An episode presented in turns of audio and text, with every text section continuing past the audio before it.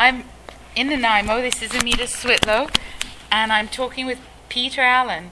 Actually, an amazing uh, RV that has not served with us once, but three times.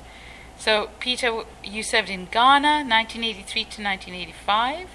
Were you f- fresh out of university at that time, or what yeah, I went, I went to BCIT and I took a course in biological sciences, uh, food production, which is basically agriculture. Uh-huh. And um, yeah, after I graduated from that course, I worked in agriculture in the Fraser Valley for about a year. I'm actually from Port Alberni and I'm from a, a farming community in Port Alberni. I grew up on a farm, so I've got lots of experience in agriculture. So Ah. that's what made me decide to go into that. Which town Yeah. did you go to in Ghana? Um, I was in a town called Takarasi. Takara, small town. Yeah, yeah. And what were you doing there? I'm teaching agriculture. And in a high a college or Um, high A school? rural, it was called a rural youth training program. okay. That was during the time of Jerry, uh, Jerry Rawlings, the coup of Jerry Rawlings, where, where he changed the government. Um, you and were that- there that- in that the middle his- of it? no, I was there after the coup, Okay. but um, yeah, that was his policy to try to bring back agriculture and try to get the youth involved in agriculture. That's wise. In in Africa. To get them growing food. How did you feel about that?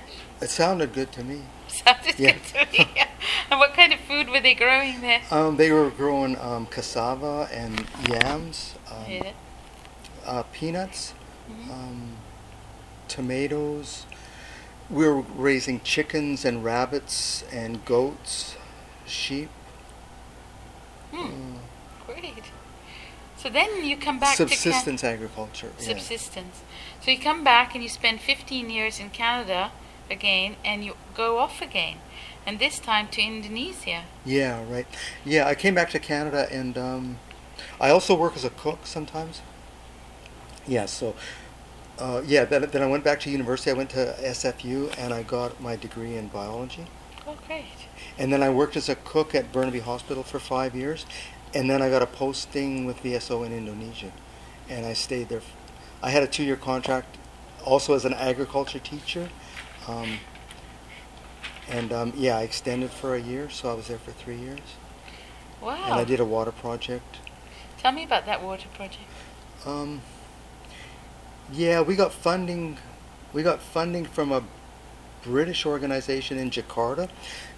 It was a women's organization, and there were the wives of the diplomats. Um, before I before I got funding for the water project, I had to do a fisheries project with a group of fishermen. Um, we got them fish nets and fishing gear, and I think an outboard motor and some other stuff like that. Yeah. So you so you do twice in agriculture, then you go back to the Philippines in 2004, and you were in a you were posted in a very difficult area of the Philippines. Tell me Yeah, about the the area, Mindanao. Um, Mindanao. Yeah, you have to know the history of the Philippines to understand what the conflict is, because it seems like the the Arabs the Arabs got to got to the Philippines before the before the Europeans did, and the Arabs came there and they came to the southern islands of the Philippines and they spread Islam like all through that area, through Indonesia and those islands too, and then the and then um, the Spanish came there and then they spread Catholicism. So there's a conflict between those Oh. two. Okay, so very complex situation to be in, and your ch- your challenge was to get them to work together on projects. Yeah, I was supposed to be working with groups of Muslims and groups of Christians to work together on agriculture projects and fisheries projects and reforestation projects and all those sorts of things. Kind of hard to do to get rid of conflict in, in a matter of a year, hundreds of years of conflict. Yeah. right. So you came back, and since you've come back, I've seen you now twice in Nanaimo, and now you're studying again. You're studying Um, fisheries and aquaculture at, uh, at Vancouver Island University. I'm doing a post-degree diploma program there. Um, yeah, rather than do a two-year program, I can do it in one year. Like I only need 30 credit hours, and I only have to take half as many courses as the diploma students do. So now you're so this you agriculture fisheries. I mean, this is a Yeah, it's all natural resource. That- Management. Yeah, VSO and CUSO they usually classify it all under natural resource management. okay. Like when they have sector meetings and things like that. Yeah, one of the sectors is natural resource management.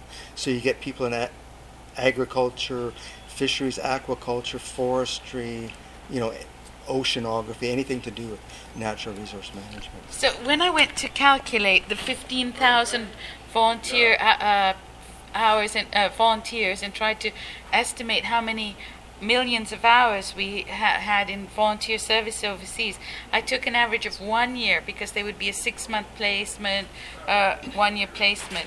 But you are the other end of the coin. You are three, six, seven years with CUSO VSO. Yeah. That's amazing. I can't thank you enough for your service. And I hope to see you again in, Nam- in Nanaimo. And by the way, he cooks a mean chicken coconut curry. thank you so much, Peter. You're welcome.